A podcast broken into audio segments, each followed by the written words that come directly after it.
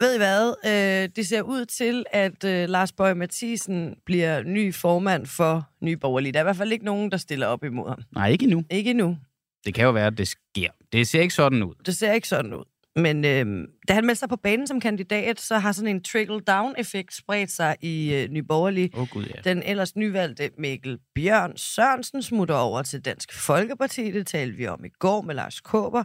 Og øh, formandskabet i Ungdomspartiet har trukket sig. Og så har de meldt sig ud af moderpartiet. De er fuldstændig skrevet. Mitchell Oliver Vestergaard, politisk næstformand i Nye Borgerlige, eller nu tidligere politisk næstformand i øh, Nye Borgerlige. Er du med os her til morgen? Det er du ikke.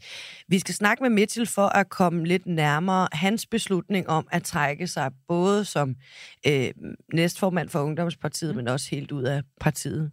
Godmorgen. Godmorgen. Kan du ikke sige lidt kort om, hvorfor det er, du har meldt dig ud? Jo, selvfølgelig. Men altså, det er jo en, en beslutning med øh, utrolig mange facetter. Altså, først og fremmest er der Lars Bøjes øh, politiske virke, og så er der Lars Bøjes person. Så på den måde er det sådan lidt todelt, mm. så at sige. Altså, vi kan starte med politikken, for eksempel. Lars Bøje er øh, en liberalist øh, i øh, tusinde potens, forstået på den måde, at han ser Danmark som et som et aktieselskab, der skal give overskud, før han ser Danmark som danskernes fædreland. Øhm, eksempelvis går han meget ind for udlandsk arbejdskraft, øhm, som vi i Ungdomspartiet før han har været i protest over. Så kommer han også til at udgøre en forholdsvis øh, systemkritisk linje, øhm, som jeg øh, ej heller kan se mig selv i. Og så er det jo hans person. Øhm, mm. Noget med hans øh, hans ledelsesstil bliver et problem, øh, forudsiger jeg. Altså nu har der allerede været den, skal man sige, kontrovers mellem ham og Mikkel Bjørn, øh, hvor Mikkel Bjørn efter sine er blevet øh, afpresset til at, at pege på ham som formand, allerede inden han øh, gik offentligt ud med, at han ville øh, stille op. Øh, og det er jo egentlig lidt et, et paradoks på mange områder, fordi at når man øh, udgiver sig for at være en magtkritiker, øh, så synes jeg jo egentlig, det er lidt sjovt, at man vil gøre så meget for at øh, opnå magt, altså bruge øh, afpresning som middel. Du har sagt i P1-orientering, at øh, Nye Borgerlige står uden, øh, for øvrigt ud over det, du lige har sagt her, står uden øh, intellektuel tyngde, nu hvor Mikkel Bjørn er ude af partiet, fordi det mener du, han var garant for. Er det egentlig ens betydende med, at du mener, at de resterende medlemmer er øh, uintelligente, nu hvor Mikkel Bjørn har trukket sig?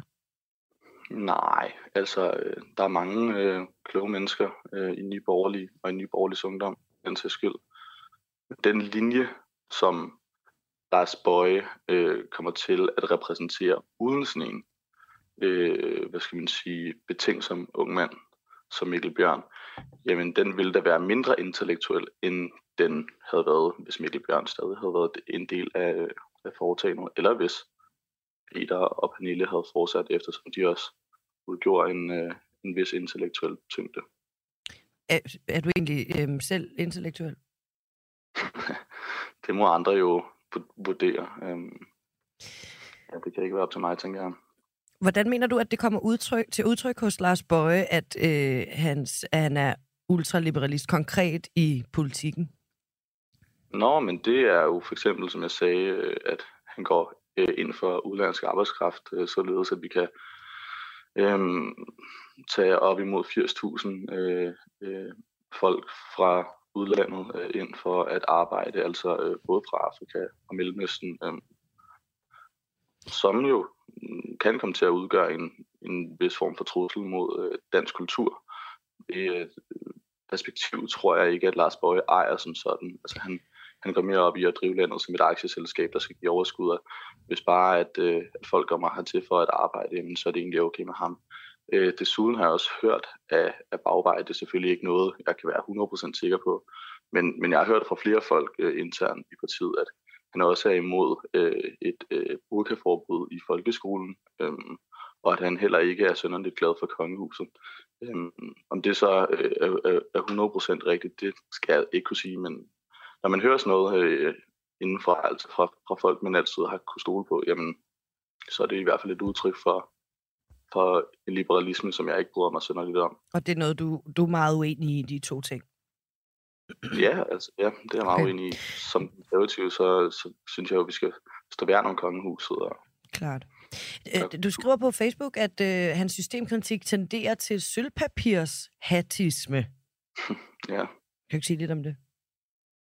Jo, altså det kan jeg. Jeg vil ikke gå så langt at kalde Lars Bøje for en sølvpapirshat, fordi øh, det kan godt være, at jeg har kritiseret Lars Bøje for øh, manglende intellekt på visse områder, men der er altså også ting, han er knalddygtig til. Og noget af det, han er rigtig dygtig til, det er at øh, snakke til systemkritikere, øh, eller til, til folk, som ikke rigtig føler sig øh, hørt, som i højere grad ser staten som en fjende øh, en, en hjælp.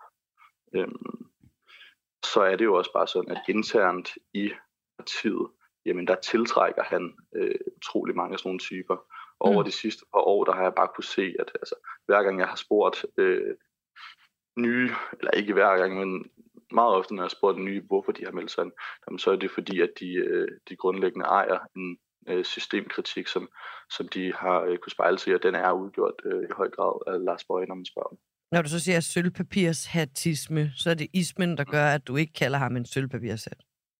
Mm, det er fordi, at jeg tror egentlig godt, Lars Bøje, han øh, ved, hvad han gør, når han taler til sådan nogle mennesker. Altså, på en måde bliver det sådan et opportunt projekt for ham, fordi at han kan se, at, at hans følgerskare stiger, jo mere han øh, snakker stat og magt imod. Altså, under corona for eksempel kunne han jo gå på vandet. Mm. Øhm, og så tror jeg bare, at, at når han ligesom har fundet ud af, at han kan det, når han snakker magt imod, jamen øh, så er det jo klart nok, at han fortsætter med den linje. Kan du, kan du prøve at blive konkret på, hvad det er, han gør og siger, der gør, at han falder over i den her lidt sølvpapirs hat? Ja, nu er det jo dig, der siger, at han er en sølvpapirshat, og ikke mig. Men, Sølvpapirs hatisme? Jeg manglede lige et isme på den. Det er godt nok. Øhm, jeg synes, at øh, det er ikke sådan, at Lars Bøje kommer med sådan konkrete statements, øh, hvor man kan sige, okay, det der, det passer i hvert fald overhovedet ikke. Men, men han taler med en tunge, som øh, mange systemkritikere godt kan spejle sig i. Øhm, også sådan blandt øh, forholdsvis øh, centrale personer i partiet. Altså for eksempel øh, kan jeg forstå, at Henriette Erkemann stiller op som, øh, som næstformand øh, her den 7. februar. Og hun er jo også en, en, en grundlæggende øh, systemkritiker, som ofte før har støttet øh, øh, Bøje og været ude med nogle ret vilde og konspiratoriske øh, meldelser, især øh, under corona. Som hvad for eksempel? Nå, men hun har for eksempel ytret sig om, at, øh, at øh, gravide mennesker, øh, eller gravide kvinder, øh, pletbløder, når de kommer i, i nærheden af vaccineret. Og når man er øh, der, hvor man siger så rablende vanvittige ting, jamen så kan jeg bare ikke øh, se mig selv i mm. projekt længere, og så må jeg jo gå. Men er det så ikke lidt en falit erklæring? Altså Mikkel Bjørn smutter, du smutter. Hvis I virkelig elskede det, som Nye Borgerlige var, og til dels stadigvæk er han er jo ikke, altså sådan, hvorfor, hvorfor bliver jeg så ikke at kæmpe for det? Finder en modkandidat, i stedet for bare at opgive hele projektet? Mm, jamen altså, nu kan jeg jo kun snakke på min egen vegne, øh, og Mikkel træffer beslutninger øh, selv.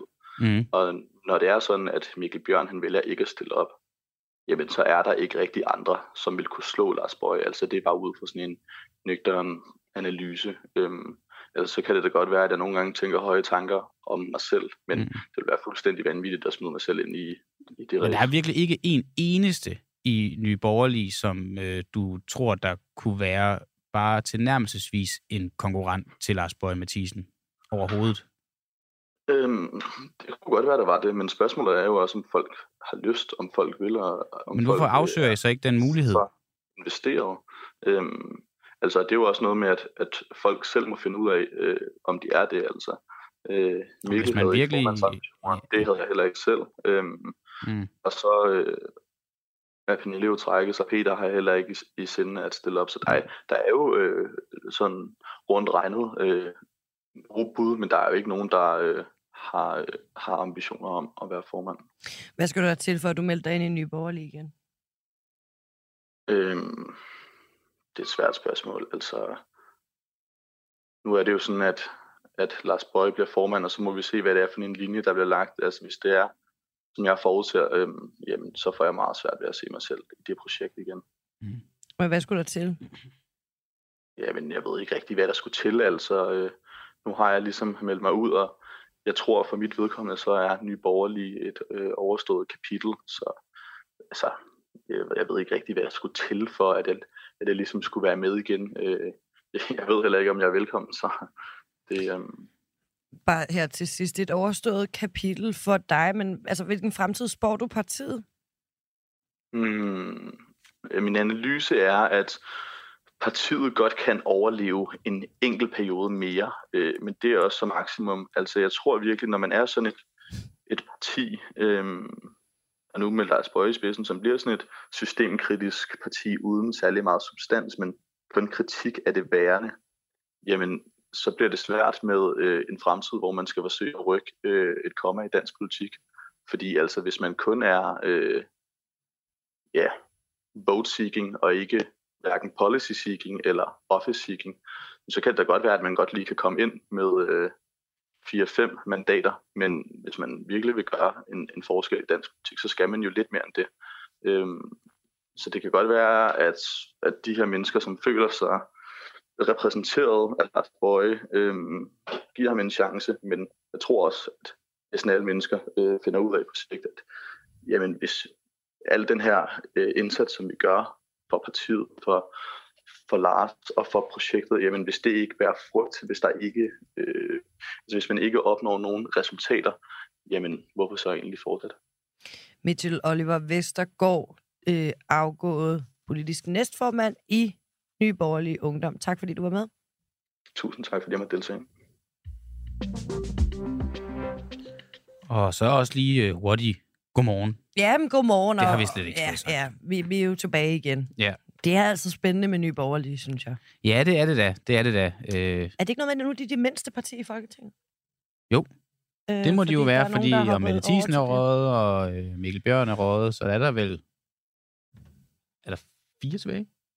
Ja, og, og, og nu er og, og han er så hoppet over til Dansk Folkeparti, som nu har flere Ja, Præcis. Så er de opjusteret. Det er godt nok noget af en opgave, Lars Bøje højst sandsynligt kommer til at stå over for. Ja. Højst sandsynligt som formand. Ja, ja, ja. ja. Hvad sker der noget ude i den øh, store øh, verden, Maja? Jo, ude i den store verden sker Ja. ja. der noget på den måde, at øh, Tyskland efter ret lang tids togtrækkeri øh, sender øh, Leo, Le- Leopard 20 kampvogne til Leopard 20. Ukraine. Leopard 20. De sender 14 kampvogne, og efter sigende nogle af de allerbedste og de mest moderne kampvogne i verden. Og det er meget godt, fordi der var jo den her historie om, at nogle af de kampvogne, der var blevet sendt afsted til Ukraine, var sådan lidt, mm. lidt i stykker, når de skød og så videre, ikke? Bliver du, når at Vesten, øh, Tyskland og Danmark jo også sender våben til Ukraine, og med de udtalelser, der så kommer fra, fra russisk side, bliver du så bekymret?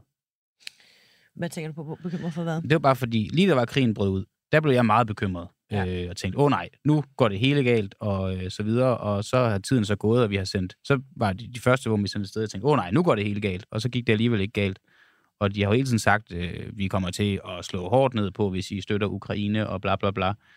Øh, jeg synes bare, at retorikken er øh, opjusteret lidt igen fra russisk ja, side. i går var det, at, domme, at, at klokken står kvar, er kvart i dommedag, eller et eller andet Ja. i den stil. Ja.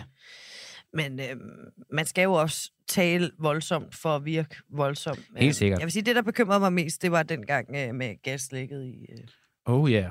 som vi stadig ikke ved noget Som vi stadig ikke ved noget om. Og det er jo også øh, noget af det, vi prøver at få finde ud af. Øh, noget af det arbejde, der foregår udenom, at vi sidder og sender, det er, vi prøver faktisk at få nogen øh, til at gøre os klogere på, om hvorvidt man er blevet klogere på, øh, på gaslægget, og hvem der stod bag det. Ja, nå, jeg har, jeg har faktisk skrevet det ned her. Det var ikke kvart i dommedag, undskyld. Mm. Det var, øhm, det er efter, altså Putins talsmand Dimitri Peskov, der har sagt, at dommedagsuret Ja. er tæt på midnat. Ja, Så det er lidt det samme. det er lidt det samme. Det, det er lidt en voldsom retorik.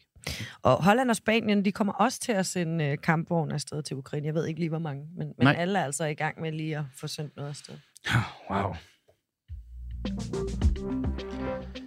Kan TV2 Nord være kritiske over for den borgmester, som de modtager penge fra? Det er jo lige et interview for os, da den regionale tv-kanal TV2 Nord i 2017 skulle planlægge transmissionen af det, som den ansvarshavende chefredaktør Michael Justesen kaldte kanalens med afstand største satsning, nemlig Dække Islandstævne, bad han personligt Aalborgs borgmester om 125.000 kroner i produktionsstøtte.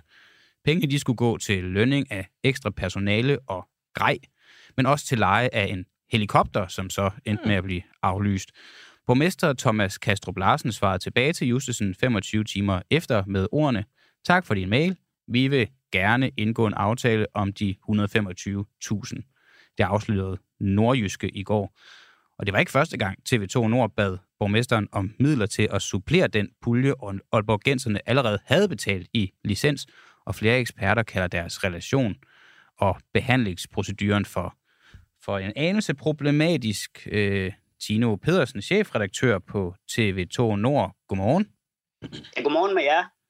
Hvordan øh, kom I frem til, at sådan en livesending her fra et idrætsarrangement skulle koste Aalborg Genserne 125.000 kroner ud over de licenspenge, I får? Det var ikke noget, vi øh, kom frem til, men DGI det landstævne, det var placeret i Aalborg, og øh, i forbindelse med vores arbejde med det pågældende arrangement, så tænkte vi, at det har nok landstækkende interesse, og derfor satte vi os ned og prøvede at kigge på, kunne vi lave en produktion, der kunne øh, ligesom øh, transmittere og sendes øh, til, øh, til hele landet. Og det var også det, vi endte med at gøre. Mm. Og øh, i den forbindelse, så øh, det er klart, at en produktion med 25-30 mand øh, og, øh, og fuld knald på det hele, det er mere, end vi, vi kan overkomme selv inden for de rammer, vi har. Altså 25-30 mand, det svarer til en tredjedel af alle de medarbejdere, vi overhovedet har. Så vi skulle ud og have nogle øh, samarbejdspartnere, der kunne hjælpe os med øh, øh, at, at skaffe de ting, der ligesom skulle til for at lave den her landsdækkende produktion, som det også endte med, at vi lavede. En landsdækkende? Og, øh, ja, undskyld. Ja, ja. Ja, men, landsdækkende, ja, landsdækkende produktion, yes, og ja. det er jo uh, super. Øh, ja. ved, hvor, hvor mange endte egentlig med at se med? Var det en succes? Øh, jamen, øh, altså det blev, jo trans- det blev transmitteret på seks af øh, de otte øh, TV2-regioner. Ja. Men det er så i den forbindelse, at vi selvfølgelig lægger et budget og ser... Nå, hvor mange endte med at se med? Det, det, det har jeg ikke set tallene på. Så, men, men øh, det blev sendt i de uh, seks regioner der. Nå, jeg tænker bare, nu når I fik nogle ekstra penge til det, så var det vel relevant at vide, hvorvidt det blev en succes eller ej? Ja, præcis. Vi betragter det som en succes. Men i den forbindelse, så ligger Hvad vi... Hvad er kriteriet for, at I betragter det som en succes? Hvad siger du? Hvad er kriteriet for, at I betragter det som en succes? Jamen det er da, at vi får uh, lavet en, en vellykket produktion, som, ja, som kan ses landet over. Men så er det lige meget, hvor mange der ser det, hvis bare det ser godt ud? Nej, det er det da ikke. Det er det da ikke, men øh, jeg, har, jeg, har ikke, øh, jeg har ikke set tallene ved hånden. Jeg har ikke hørt, at det var det, vi skulle tale om. Nej, nej, men det er også fair nok, men du kan vel huske, om I var glade for seertallene, eller om I var utilfredse med seertallene, eller om I tænkte, ja, det var middelmåde. Ja, jeg tænker, jeg husker det som om, at vi var glade for produktionen, og vi var glade for seertallene. Okay. Men tilbage til det, sagen den handler om. Ja. Vi lægger et budget i forbindelse med den her produktion, og kigger på, er der nogen, der kan have interesse i at samarbejde med os om det her. Og i den forbindelse, der retter vi henvendelse til Thomas Kastrup Larsen og til byrådet. Mm. Det er meget vigtigt at understrege. I fremstiller jo det her som om, at det er en direkte relation mellem vores direktør og Thomas Kastrup Larsen, og det er rigtigt, at kontakten den bliver taget den vej. Men øh, hvis I læser den korrespondence, som der er omkring det, så øh, fremgår det meget klart, at vores henvendelse den går til borgmesteren og byrådet. Det fremgår direkte, at vi spørger om, om Thomas Kastrup Larsen sammen med byrådet kan hjælpe os med et beløb på 125.000 kroner Øh, for at realisere den her produktion. Men I skriver direkte til øh, Thomas Kastrup Larsen? Ja, det gør vi, og det er, det er fordi, at øh, hvis man vil have ting til at ske, hvis Mette Frederiksen hun vil indgå et forlig med en uh, oppositionsleder, så starter hun heller ikke med at kontakte en, uh, en, en lokalformand i Roskilde. Så starter hun med at kontakte oppositionslederen. Sådan er det, når man har mm. ting til at ske. Okay. Tino, kan du forstå, at, man, kan, du, kan, kan, du forstå, kan, du, kan du forstå, at folk bemærker det, øh, at man skriver direkte til øh, borgmesteren? Fordi Nordjysk har jo tidligere beskrevet, hvordan øh, Michael Justesen, ansvarshavende chefredaktør på TV2 Nord, har haft en direkte forbindelse til øh, Thomas ja. Kastrup Larsen. Det kan jeg sagtens. Men, Ja, de det har siddet i netværksgruppe sammen, da han blev borgmester, og siden har de arbejdet tæt sammen. Så når man henvender sig direkte til ham, så kan det godt være, at man også henvender sig til byrådet. Men forstår du den undren? Øh, nej, for det har ikke noget med os at gøre. Mm. Vi retter en henvendelse via Thomas Kastrup Larsen til byrådet, og så må vi formode, at kommunen håndterer den henvendelse, som man skal. At man spørger i økonomiudvalget, at man spørger i byrådet, og, og, og sikrer, at tingene er, som, som det skal være. Og der er ikke blevet... det, det, det har jo ikke noget med os at gøre. Nej, nej, men, det, men man, det er bare, man kan jo godt få den tanke, at de har tænkt, at det var måske lidt nemmere at komme igennem øh, på den her direkte forbindelse, når nu der var en øh, historik bag. Ja, Michael Justesen har også tidligere fået tilsavn om produktionsstøtte til Nibe Festival efter en mail og to dages sagsbehandling. Men det er jo som noget, som siger- flere eksperter allerede har kritiseret i Nordjyske. Altså, Præcis, men, men læg lige mærke til igen, vi er ikke herover, hvordan Aalborg Kommune de håndterer vores henvendelser. Vi retter egentlig bare en, en henvendelse, og som det også fremgår af den her konkrete sag, henvendelsen er også til Mm. byrådet.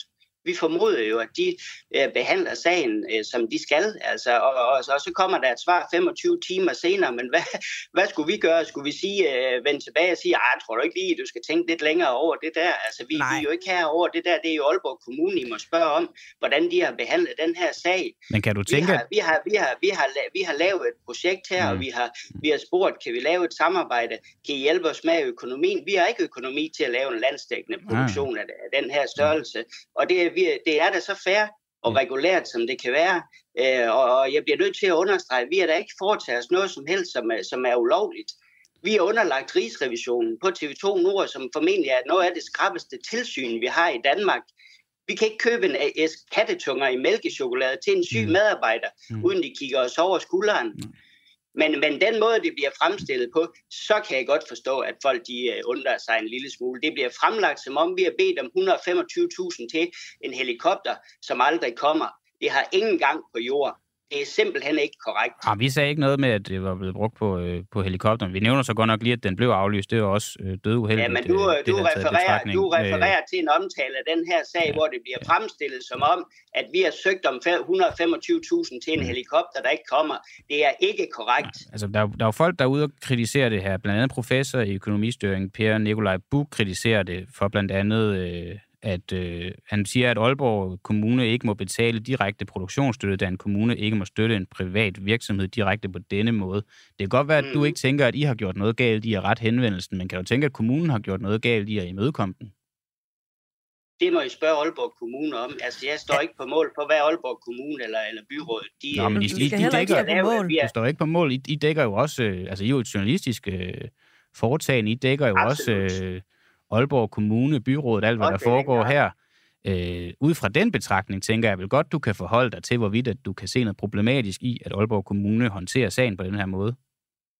Jamen, det, det kan jeg ikke forholde mig til, fordi at jeg, har ikke, jeg er ikke herover, hvordan Aalborg Kommune de, øh, de behandler øh, sager, de behandler henvendelser. Men vil I undersøge bare det? Vil I undersøge det? Vil I gå journalistisk til det og grave i det, og måske lave nogle kritiske interviews med borgmesteren eller kommunen, hvis der er noget Og- fordækt i det Nej, her? det som vil, flere... det, vil vi ikke, det vil vi ikke med den her sag. Hvorfor? Jamen, hvorfor, hvorfor skulle vi det? Altså, sagen Fordi der som er, fordi der er professor i økonomistyring, blandt andet Per Nikolaj Buk her, som jeg lige nævnte, derude kritiserer det og siger, at den faktisk ikke er Ej, helt vi efter bogen, den her. Prøv at høre, vi vil, ikke, vi vil ikke undersøge en sag, vi selv er en del af. Nå, men det er så ikke vil også problematisk i en del af den. Det er da Nej, problematisk er i en del af den, så hvis I ikke kan Nej, undersøge det er det ikke. Det er det ikke. Hvorfor er det ikke Vi det? har lavet, vi har lavet det her projekt, vi har lavet den her sætning fra DGI's landstævner, det har vi lavet til hele landet. Vi har lavet en færre ansøgning. Aalborg Kommune, mm. de har håndteret den, og, og hvis de har problemer med den måde, de har øh, håndteret den på, øh, så, må de jo forhold, så må de jo selv forholde sig til det. Nej, det er da jeres Det er- opgave som journalister at forholde Nej, dem for det det. Det er det da. Vi, vi, Det er da det, øh, journalister, de skal. Ja, men vi, øh, vi laver ikke den her historie, vi selv er en del af. Nej, men det er da også det, jeg kan tænke, der så er problematisk. At, at kan I jeg involverer jer det i... er i. okay. Nå, men det, det må så være op til hver enkelt at vurdere det. Præcis. Hvorfor kan I, I, I ikke selv betale for at producere jeres eget indhold? Jamen det, er, det kan vi jo også øh, under normale omstændigheder, men sådan en produktion som den her, der går ud til hele landet, ikke også, hvor vi har 25-30 øh, mand i, i sving, altså hvis det skulle kunne realiseres, det, det, kan vi ikke, øh, det kan vi ikke gøre på egen hånd. Øhm, Altså... Og det er derfor, at vi, det, det her er jo heller ikke, det, det er jo ikke den eneste, øh, hvad skal man sige, øh, den eneste nordjyske event, øh, hvor at, øh, vi har været ude og finde nogle, nogle samarbejdspartnere. Altså vi har også samarbejdet omkring øh, Nibe Festival øh, og der har været flere andre samarbejder. Ja, det var det, der også blev kritiseret, fordi der ja, kom præcis. så hurtigt produktion. Og i forbindelse med, og i forbindelse med, med 75 år for Danmarks befrielse, der gik vi også i front for at, at lave det, der blev kaldt en, en frihedsfest, som var sådan en nordjysk fejring af befrielsen i 1945. Og det er jo produktioner i et niveau, som vi, det kan vi ikke gøre på egen hånd, men vi vil gerne prøve at være med til at skabe nogle ting i samarbejde med nogle andre. Det er egentlig det, vi, vi har gjort her. Tino, kan du forstå, hvorfor det øh, kan være påfaldende, øh, at øh, I står som journalistisk medie midt i den her sag. Det er ikke første gang, TV2 Nord er blevet kritiseret for at have noget, der ligner et for tæt forhold til øh, borgmesteren. Og når vi så spørger dig til det, øh, så forstår vi, at du vil ikke beskæftige dig journalistisk med det. Du vil i øvrigt heller ikke vurdere, om der er øh, sket noget, øh, der er øh, altså mistænkeligt eller øh, forkert. Øh, du forsvarer egentlig bare øh, hele sagen. At, altså, øh, øh, øh, kan man stole på TV2 Nord, når du som chefredaktør ikke engang vil kommentere på en, en sag, der altså, har et ret stort bagtæppe af kritiske historier? Øh, ja, altså jeg kan godt, øh, jeg kan godt forstå, at øh, jeg kan godt forstå, at øh, folk de undrer sig på den måde, som den her sag den er blevet lagt frem. Det er blevet lagt frem som er det helt forkert? Er, er, er, er det forkert, at kommunen tidligere har øh, reageret efter en mail og to øh, øh, sagsbehandlingsdage? Er det forkert, at øh, TV2 Nords øh, ansvarshavende chefredaktør tidligere er blevet kritiseret for at have et for tæt forhold til borgmesteren? Og er det forkert, at I henvender jer direkte til borgmesteren og altså får de her penge rimelig hurtigt? Jamen altså, lad os tage det bagfra. Jeg synes ikke, det er forkert, at vi henvender os til en borgmester og et byråd. Jamen, er det, det forkert det, information? Er det forkert information? For du siger, det bliver fremstillet forkert. Er det forkert information, de tre ting, jeg lige har sagt? Det er, for, det er forkert information, som den her sag, den er blevet... Den er, er, er nogle af de tre ting, jeg har sagt, at nogle af de tre ting, jeg lige har sagt, forkert? Det er, det er, det er, jeg mener ikke, det er forkert, at TV2 Nord de retter henvendelse til samarbejdspartnere. Det er ikke om det er moralsk forkert. Det er, ikke om det er, moralsk det er faktuelt. Det er, er det faktuelt øh, korrekt, at TV2 Nord tidligere er blevet kritiseret øh, for deres tætte forhold med borgmesteren, ansvarshavende chefredaktør. Ja, det er korrekt. Det er korrekt. Er det korrekt, at i forbindelse med en anden produktion, så fik TV2 Nord efter to øh, behandlingsdag og en e-mail øh, støtte, hvilket er usædvanligt. Ja, det, det er korrekt. Er det korrekt, at øh, hvad hedder det, I fik tildelt 125.000 kroner igen efter at have rettet henvendelse til borgmesteren? Det er korrekt, at vi har fået 125.000 efter vi har rettet en henvendelse til borgmesteren og byrådet. Vi skriver direkte. Hvad er det, der, hvad er, det, der er forkert i fremstillingen? Er det bare det med helikopteren, der er forkert i fremstillingen? Er det bare det med helikopteren? Jamen, det er jo helt afgørende, for det er jo det, der får os til at se fuldstændig tåbelige ud. At du, synes ikke, det andet, du synes ikke, det andet ser mærkeligt ud? Nej, det synes jeg ikke, det gør. Okay. Vi forsøger her at skabe nogle, øh, nogle, nogle ting på et niveau for Nordjylland, som vi ikke vil øh, være i stand til på egen hånd. Og i den forbindelse, så går vi ud og finder nogle samarbejdspartnere, der kan være med til at realisere det her, sådan at det her bliver en, en, en landsdækkende begivenhed, som, øh, som, som hele Danmark kan få nytte af. Det var jo et arrangement, hvor at, at der kom deltagere fra hele landet, ikke? så vi må formode, der må øh, have, have været en interesse derude for at, øh, at, at se dem, øh, der, der var med i det. Det var det, der var grunden til, at vi gerne ville lave det her på det her niveau, og det var vi ikke i stand til på egen hånd. Og jeg synes egentlig, det er så fair, at vi går ud og ser, at der er nogen, der vil samarbejde med os omkring det her.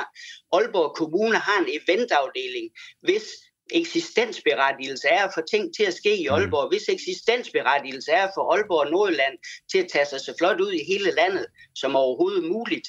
Jeg kan ikke se noget odiøst i, at vi spørger Aalborg Kommune, skulle vi, øh, skulle vi arbejde sammen om det her, så prøve at lave et, øh, et, øh, et, en, en dækning, der går ud til hele landet på et niveau, som virkelig repræsenterer Aalborg, som virkelig repræsenterer Nordjylland fra den flotte, fra, fra den flotte side. Og jeg bliver nødt til at understrege igen, vi har ikke foretaget os noget ulovligt. Vi er underlagt rigsrevisionen, som kigger med i alt, hvad vi foretager os. Mm. Vi har ikke foretaget os noget lovligt. Hvad andre de har øh, gjort, og at nogen de stiller kritiske spørgsmål til Aalborg Kommune, det kan jeg godt forstå, der bliver gjort. Men det er, ikke, det er altså ikke vores spor, det der. Nej, det er ikke jeres spor. Nu siger du, at øh, jeg ikke foretaget noget lov. Det er jo rigtigt nok, men nu når man alligevel ser det i, i, i bagklogskabens lys, det får alt den her kritik. Du siger også selv, at I kommer ikke til at gå ind i sagen, I kommer ikke til at dække det journalistisk, men det får en hel masse kritik, det her. Havde det været smartere at lade være med at afholde det? Det kan man, det, det, det kan man altid diskutere, men jeg vil bare gerne understrege, hvad er dit svar på spørgsmålet? Hvad er dit svar på spørgsmålet? En væsentlig årsag til, at det her det får kritik, det er jo, at det er blevet fremstillet som om, at vi er en flok tåber, Jamen lad os nu glemme det med den helikopter der. penge i øst og får ja. penge i vest, ja. og, så, og, så, og så leverer Men, vi ikke de ting, der er nej, blevet aftalt. Ja. Og det er simpelthen ja. forkert. Jamen det er også fair nok. Prøv at høre. Så lad os glemme det med den, ja, så lad os glemme det med den helikopter, fordi det er jo heller ikke det, som kritikken... Øh, altså det er det, der får jeg til at se dum ud, kan jeg høre, du siger, men det er jo ikke det, som kritikken grundlæggende handler om, at, at helikopteren blev, blev aflyst eller ej. Så lad, lad os lade være med, med at have den med i mente. Men hvis jeg så lige kan vente... Fint, ja, men, ja, ja, ja, ja, ja. Jeg synes, det er fint, at Nikolaj Buk ja. kan kritisere det her, ja. men det må Aalborg ja. Kommune det, jo forholde sig til, om de skal ændre procedurerne. Ja, og så havde det været øh, fedt, hvis øh, det lokale medie også kunne gøre det. Øhm, jeg spurgte bare lige før. Jeg spurgte bare, ja, ja, det, det, det, det, ja, ja, det, det, ja, nej, nej, okay, super. Det gør I bare ikke. Øhm, jeg spørger bare lige igen. Havde det været smartere at lade være med at afholde det her arrangement, ja eller nej? Nej, det havde det ikke været. Okay. For vi fik lavet en fantastisk dækning til hele landet af et arrangement, som satte Aalborg på landkortet, som satte Nordjylland på mm. landkortet på et niveau, som vi aldrig nogensinde som lille lokal regional øh, tv-station eller mediehus ville have været i stand til. Og jeg vil gerne understrege, det vi har gjort her, at vi går ud og finder samarbejdspartnere, det vi går ud og finder sponsorater til ting, vi laver, mm. det må vi godt. Tak, fordi Alright. du var ja. med. Tino Pedersen, chefredaktør på TV2. Du må have en god onsdag. Tak i lige måde. Så du egentlig landstævnet, Maja? Nej, Nej, det jeg, gjorde jeg ikke. Jeg så det heller ikke. Jeg tænker faktisk, at vi lige skal prøve at henvende os og prøve at komme lidt nærmere de der seertal. Ja, Bare lige for en god det lyder øh, interessant. I hvert fald altid, når man ikke øh, kan oplyse noget, der jo i princippet kunne være hans, hans vinding, hvis han kunne sige, at vi har haft to millioner seere. Så, øh, så havde det jo været en succes. Hvad sker der ude i den store verden, Maja? Hvad sker der ude i den store verden, Maja? Der sker øh, det her i den her lille verden, Danmark, at øh, planerne om et modtagscenter i Rwanda er sat på pause. Mm. Øh, regeringen de vil undersøge, om andre lande i EU de kunne være med på den i stedet for. Ja. Det er jo lidt bemærkelsesværdigt. Ja, det er det. Det var jo øh, den store, øh, den store øh, øh, hvad, hvad, siger, hvad kalder man sådan noget? Øh, det var noget, de slog sig højt op på. Skralde, ja, ja, ja, det var deres, deres helt store valgløfte, ja, faktisk. Og præcis. lige her mod øh, valget i slutningen af sidste år, så blev det ligesom blusset op igen. Så skulle vi snakke rigtig meget om Rwanda, og øh, vi skulle undersøge det rigtig meget, fordi hvis man går ind og lover noget, så skal man jo allerhelst skulle holde det. Det kan vi jo sådan set konkludere. Det virker ikke til, at det bliver i Rwanda, at Nej. det her løfte om et asylmodtagscenter øh, i et andet land. Og derfor Lars øh, Lykke jo så nok øh, ret. Altså, øh, jeg kan bare huske nogle af de her tv-debatter, hvor de så blev spurgt, om der skal være et modtagecenter i Rwanda. Mette Frederiksen siger ja, og Lars Lykke vil slet ikke svare. De har de der dumme kort, de skal svare ja eller nej på. Han siger, det kommer aldrig til at ske. Nej. Og det, øh, det kunne faktisk godt tyde på, at, øh, at han havde en lille et lille blik ind i spokhulen der. En kort lille ting er, at den danske Birgitte Bonnesen, som var øverste chef i banken Swedbank, sådan siger jeg det nu. Swedbank. Swedbank fra øh, 2016 til 2019. Hun er blevet frifundet ved retten i Stockholm, mm. efter hun faktisk var tiltalt for groft bedrageri og misbrug af insiderinformation. Swedish Bank. Swedish Måske Bank, ja, det er nok det. Det, er lidt, det ser bare fuldstændig øh, anderledes ud, når man lige skal læse det. Alright.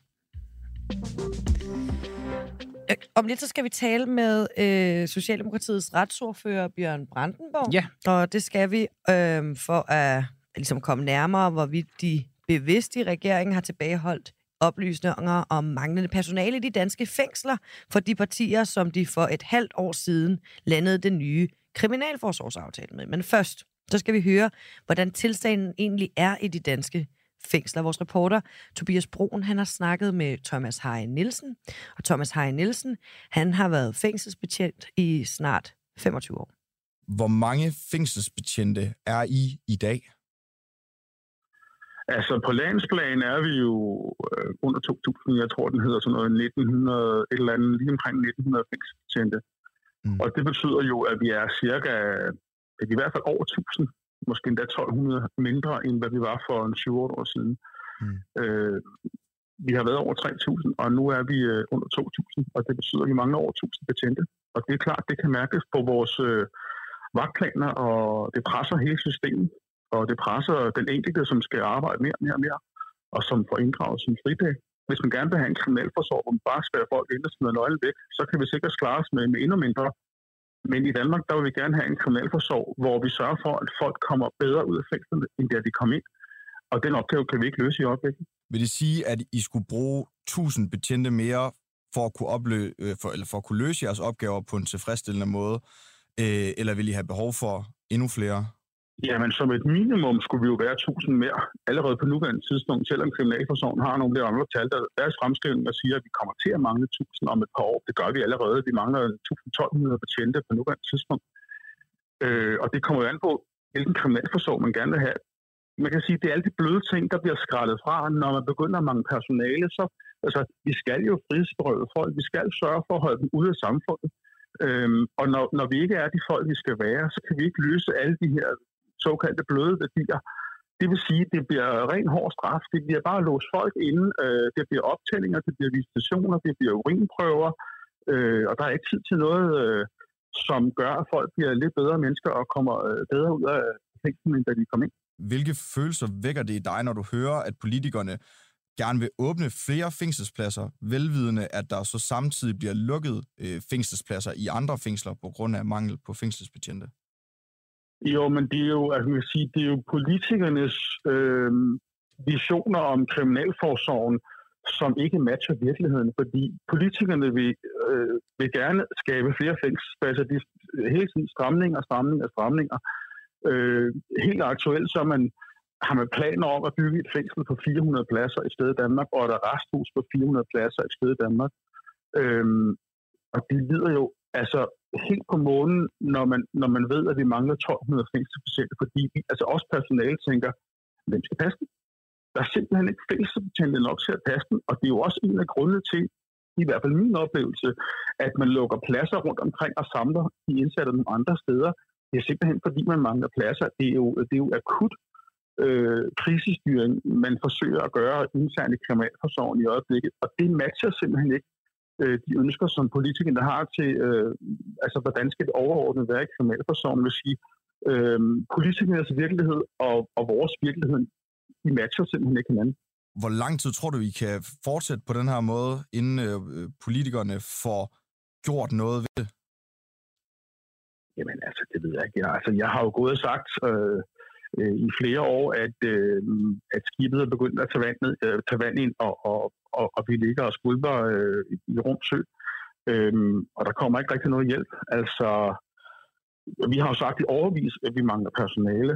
Øh, man, er, man er i hvert fald øh, 7-8 år bagud med, med at arbejde intensivt med, med arbejdsmiljø, med trivsel og med tillid til personalet. Ikke også? Og det virker som om, at det først her for ganske nyligt, da man indgik den sidste flereårsaftale for nu lidt over et år siden, der var det virkelig som om, det for alvor var gået op for politikerne, at det står virkelig, virkelig, virkelig skidt til i kriminalforsorgen. Øhm, og så virker det bare helt hovedløst, at man bliver ved med at gå ud og sige, vi skal forresten lige straffe igen og stramme igen, øhm, og vi skal have nogle flere pladser, når der ikke er nogen til at tage sig af det indsatte. Mm. Så det ender med, at til sidst skal vi have, have pædagogmedhjælpere og, øhm, og socialrådgiver og, og jeg ved ikke hvad, til at gå og passe de indsatte. Og jeg tror ikke, det er sådan en kriminalforsorg, man ønsker sig. Mm. Fordi man kan simpelthen ikke skaffe fængselsbetjente nok, og man kan ikke holde på dem, der er der.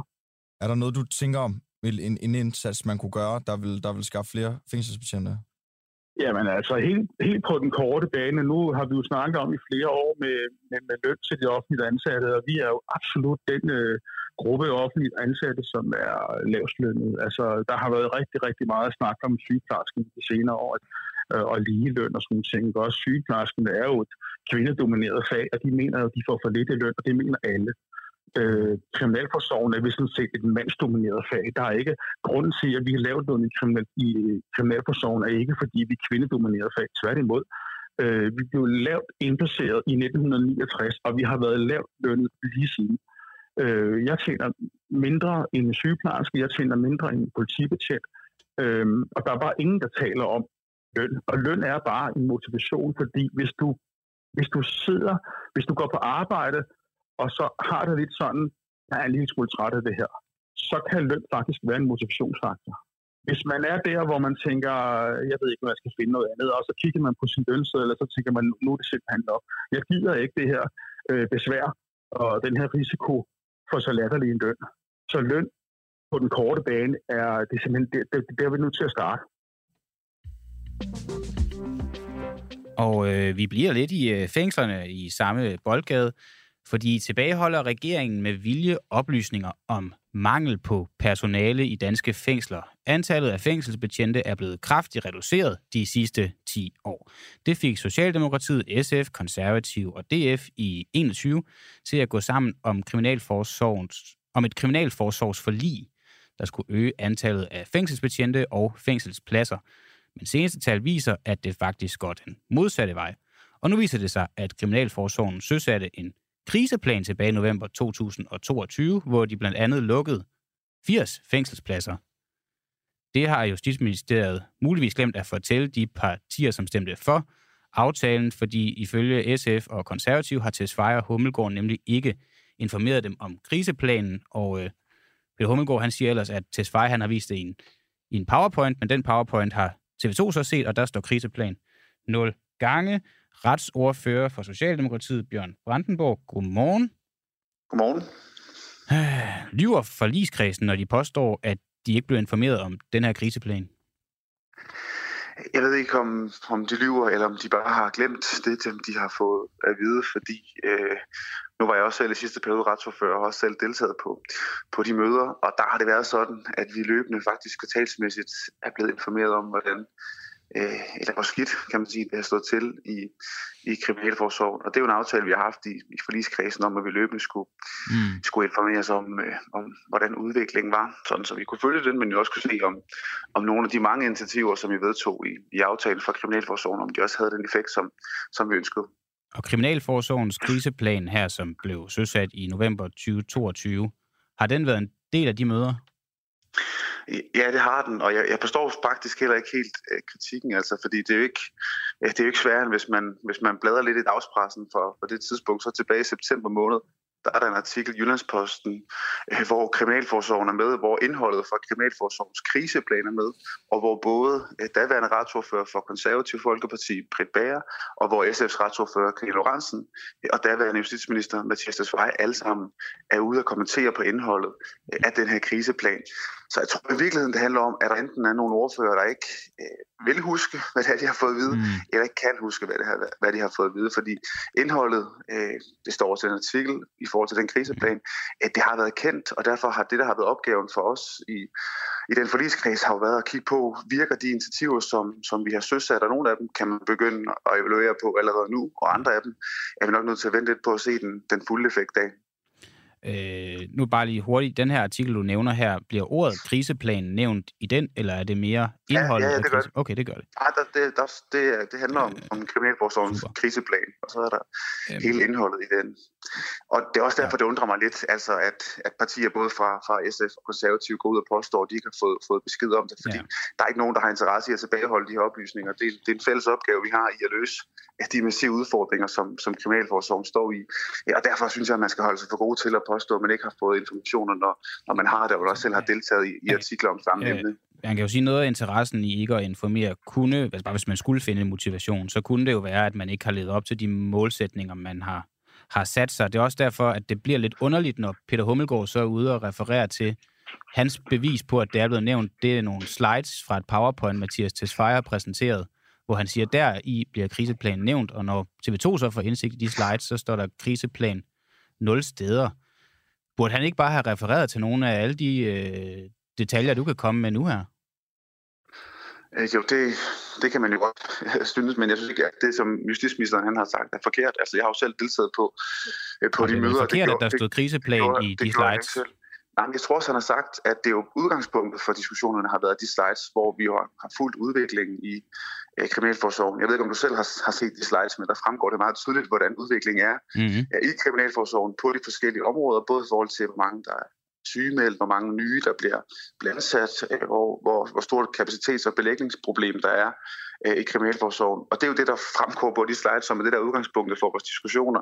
Og så har vi jo på de forligskredsmøder øh, jo også sammen med Kriminalforsorgen drøftet, hvad er det for nogle initiativer, som man så tænker, der skal pågå ja. i forlængelse af det her. Mm. Og det er jo blandt andet også den, den kriseplan, som, øh, som justitsministeren har nævnt, men som der også er nævnt og kommenteret fra, fra andre retsordfører mm. i, i medierne efterfølgende. Så jeg synes, jeg synes faktisk ikke, at der er noget, noget mærkeligt ved det. Jeg synes, man prøver at gøre øh, en ikke-historie til en historie, for der er ikke nogen, der har holdt nogle oplysninger hemmeligt, og der er ikke nogen, der har haft interesse i at gøre det, fordi vi har alle sammen en, en interesse mm. i at få løst den her udfordring. Og man kan jo så sige, det er jo rigtigt nok, at det, det måske det er en ikke-historie, det ved jeg ikke nu, det er i hvert fald meget ord mod ord. Det der jo så i virkeligheden er historie, ja, det, det, er, det, det, det, det, det, det bliver det jo, når det konservative siger, at de ikke har fået det ved. I siger, at de har fået det ved. Øh, det der i virkeligheden er, det der i virkeligheden, det der, det der, det der i virkeligheden er, er historien, det her er jo, at, at det står rigtig, rigtig skidt til i fængslerne øh, og at der ikke er blevet leveret de målsætninger, man har sat sig. Har regeringen, har, vil du sige, at regeringen har svigtet, når man i 2021 forpligtede sig til at skaffe 75 nye betjente årligt, men per dags dato har 100 betjente færre end sidste år, og generelt mister 100 betjente om året? Jeg synes, det er langt mere interessant at diskutere. Altså, vi står i en helt vildt alvorlig situation i vores kriminalforsorg, hvor der er et problem med, øh, at der er flere, der forlader svigtet, Bjørn? Nye, der kommer Bjørn, nu giver du et langt svar. Det, det er jo bare ja eller nej, om regeringen har svigtet. Jamen, jeg synes ikke, vi har svigtet, for jeg synes, vi har iværksat en række initiativer. Men er og så er der, er der nogle af dem, nej, ikke med det hele. Altså, der er jo nogle af initiativerne, som først begynder at slå, slå til nu, og derfor, mm. altså, så, så tror jeg bare, med det her, ligesom med, med andre rekrutteringsudfordringer, så skal man passe på med at tro, at man kan løse det med et quick fix, eller fra den ene dag til den anden. Altså, jeg, der, på det her område, så er der en udfordring med, at der er flere, der forlader fadet, end der kommer ind. Og det vil sige, selvom at det lykkes at rekruttere flere, så skal vi sørge for også at fastholde mange af dem, der, dem, der er der. Og derfor så skal man gøre flere ting, og noget af det, vi, ja. vi har gjort, det har jo været blandt andet med, med Folketingets partiers velsignelse og et fastholdelsestillæg på mm. øh, de, de arbejdsvilkår, man har. Nu havde jeg set et indslag omkring løn. Det er blandt andet også noget af det, vi kommer til at tage øh, en diskussion øh, omkring. Og så er der jo hele øh, fødekædediskussionen, altså hvordan får vi flere til at, at være fængselsbetjente og transportbetjente. Og, og noget af det, vi har søsat, det er blandt andet pop-up-uddannelser, hvor, hvor der har åbnet et nyt hold i mandags i Esbjerg, mm. og hvor der faktisk var, var fuldt optag. Og det er jo øh, noget af det, der skal til, for at vi kan få løst det her, den her udfordring. Men, men det, er ikke, det er ikke noget, vi løser fra, fra den ene dag til den anden. Nej, men, men ja, det er klart, vi har, vi har, det er en, en kæmpe udfordring, som, som jeg tror, vi alle sammen har et ansvar til at, at få gjort noget ved. Det har vi helt sikkert. Og Bjørn, jeg ved, du ikke har meget tid, så du, nu må du altså ikke give sådan nogle lange svar. Øh, hvad hedder det? Du siger, der ikke er noget quick fix på det her. Og det tror jeg sådan set på, men der er jo ikke nogen problemer, man bare kan løse fra den ene dag til den anden. Men det er jo gået i den gale retning. Selvom I har iværksat initiativer, så har vi færre fængselsbetjent. Det går ned ad bakke, i stedet for bare en lille bitte smule op ad bakke. Det er vel et svigt over for de forpligtelser, man har givet sig selv, og de lovninger, man har givet fængselsbetjentene? Øh, det er i hvert fald ikke godt nok. Altså, nu er det dig, der jeg gerne vil bruge ordet øh, svigt, og det, det kan jo godt være en diskussion omkring. Mm. Men det er, jo ikke, det er jo godt nok, og det er jo godt nok i forhold til mange af de... Øh, Men det er jo jeres ansvar. Og det ansvar er ja, ikke levet op ja, til. Og så, så nej, er det bare, og det kan ja. godt være, at jeg er så øh, negativt og dystopisk tænkende. I mine ører kommer det til at lyde som et svigt. Jamen, det, det må du også godt være. Altså, jeg siger bare, det er, jo ikke, det er jo ikke fordi, vi så siger, at nu, nu har vi ikke flere initiativer i værktøjskassen. Altså, der er, indsat, der er i gang sat en række initiativer for at, at løse de her udfordringer, og nogle af dem øh, har vi ikke set effekten af endnu, og derfor så, øh, og det er jo desværre ved det her, så kræver det også, at vi får, får tid til at se nogle af de initiativer, der kommer til at, øh, Øh, at virke, og så er jeg jo helt sikker på, at vi også kommer til at i gang sætte flere initiativer, fordi vi har et, et stort ønske om at få forvente den her udfordring, og fordi at vi har brug for at sørge for, at, at de fængselspersonale, der er der i dag, at de også har nogle, nogle bedre arbejdsvilkår, og vi selvfølgelig også har tid til at arbejde med de folk, som er indsat i vores fængsler. Præcis. Og nu bare lige her til sidst, øh, vi har jo snakket med, jeg ved ikke om du nåede at høre ret meget, ham Thomas Heider, fængselsbetjent, vi talte med, han siger, at de, de tjener mindre end, end sygeplejersker. Jeg kan også høre, at du siger, at de, de, lønnen den skal have et løft. Øh, bare lige hurtigt, hvad, øh, hvad tjener en gennemsnitsfængselsbetjent nu? Øh, det er meget forskelligt, men de tjener mindre end en sygeplejerske.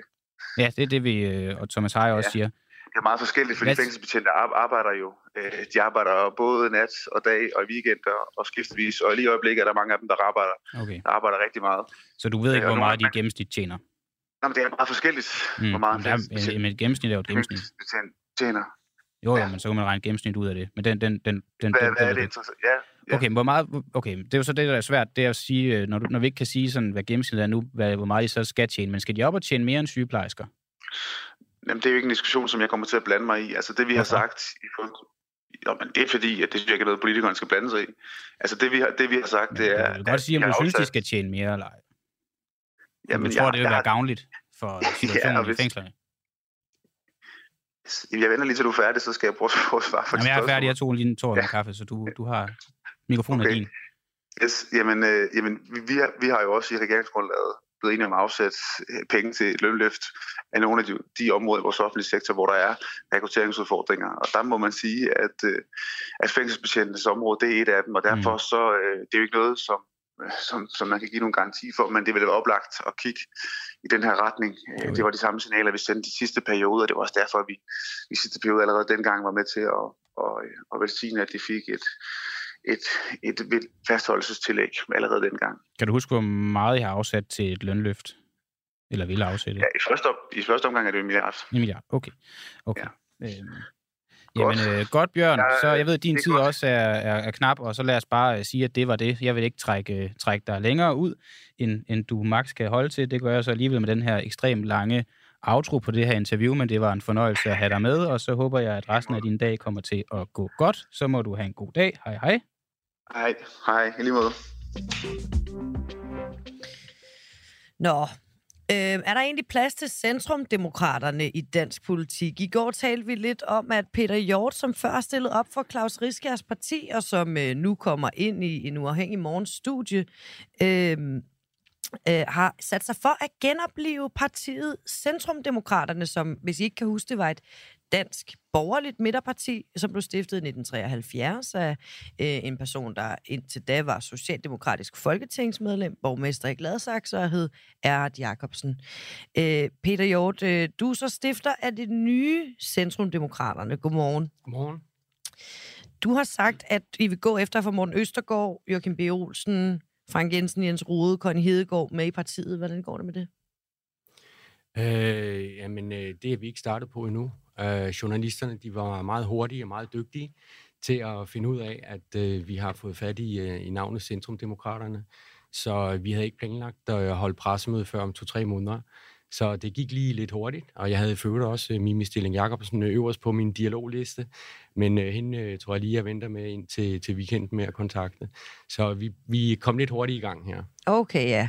Så det blev opdaget, før det egentlig var meningen, det ja, skulle blive det opdaget. faktisk. Øhm, jeg, jeg kan faktisk sige, at vi har faktisk lavet lidt af arbejdet for dig, så hvis du lige vil tage de her øh, høretelefoner på, så kan du lige prøve at høre nogle af dem, der skulle være... Øh... Vil du tage høretelefonerne Ja, på? det kan jeg godt. Prøv her. Er der skruet op for Pers... Øh... Øh, det Sådan. er der.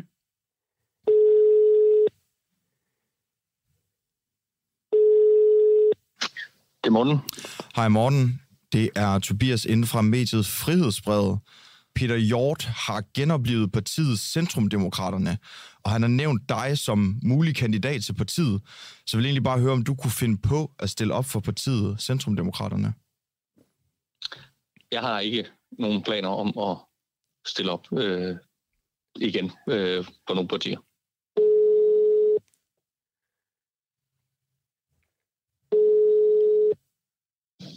Det er Joachim. Goddag Joachim. Jeg vil egentlig bare høre dig, om du kunne finde på at stille op for partiet Centrumdemokraterne. Øh, det bliver et høfligt nej tak herfra. Hvordan, øh, hvordan kan det være? Øh, det er der mange gode grunde til.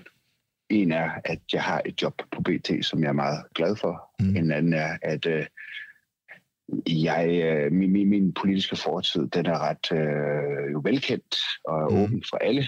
Mm. Jeg har siddet i Folketinget for Liberal Alliance, øh, og derfor så er det måske ikke så svært at udlede, at jeg er personlig øh, liberal, øh, og det harmonerer nok ikke helt med Centrumdemokraterne.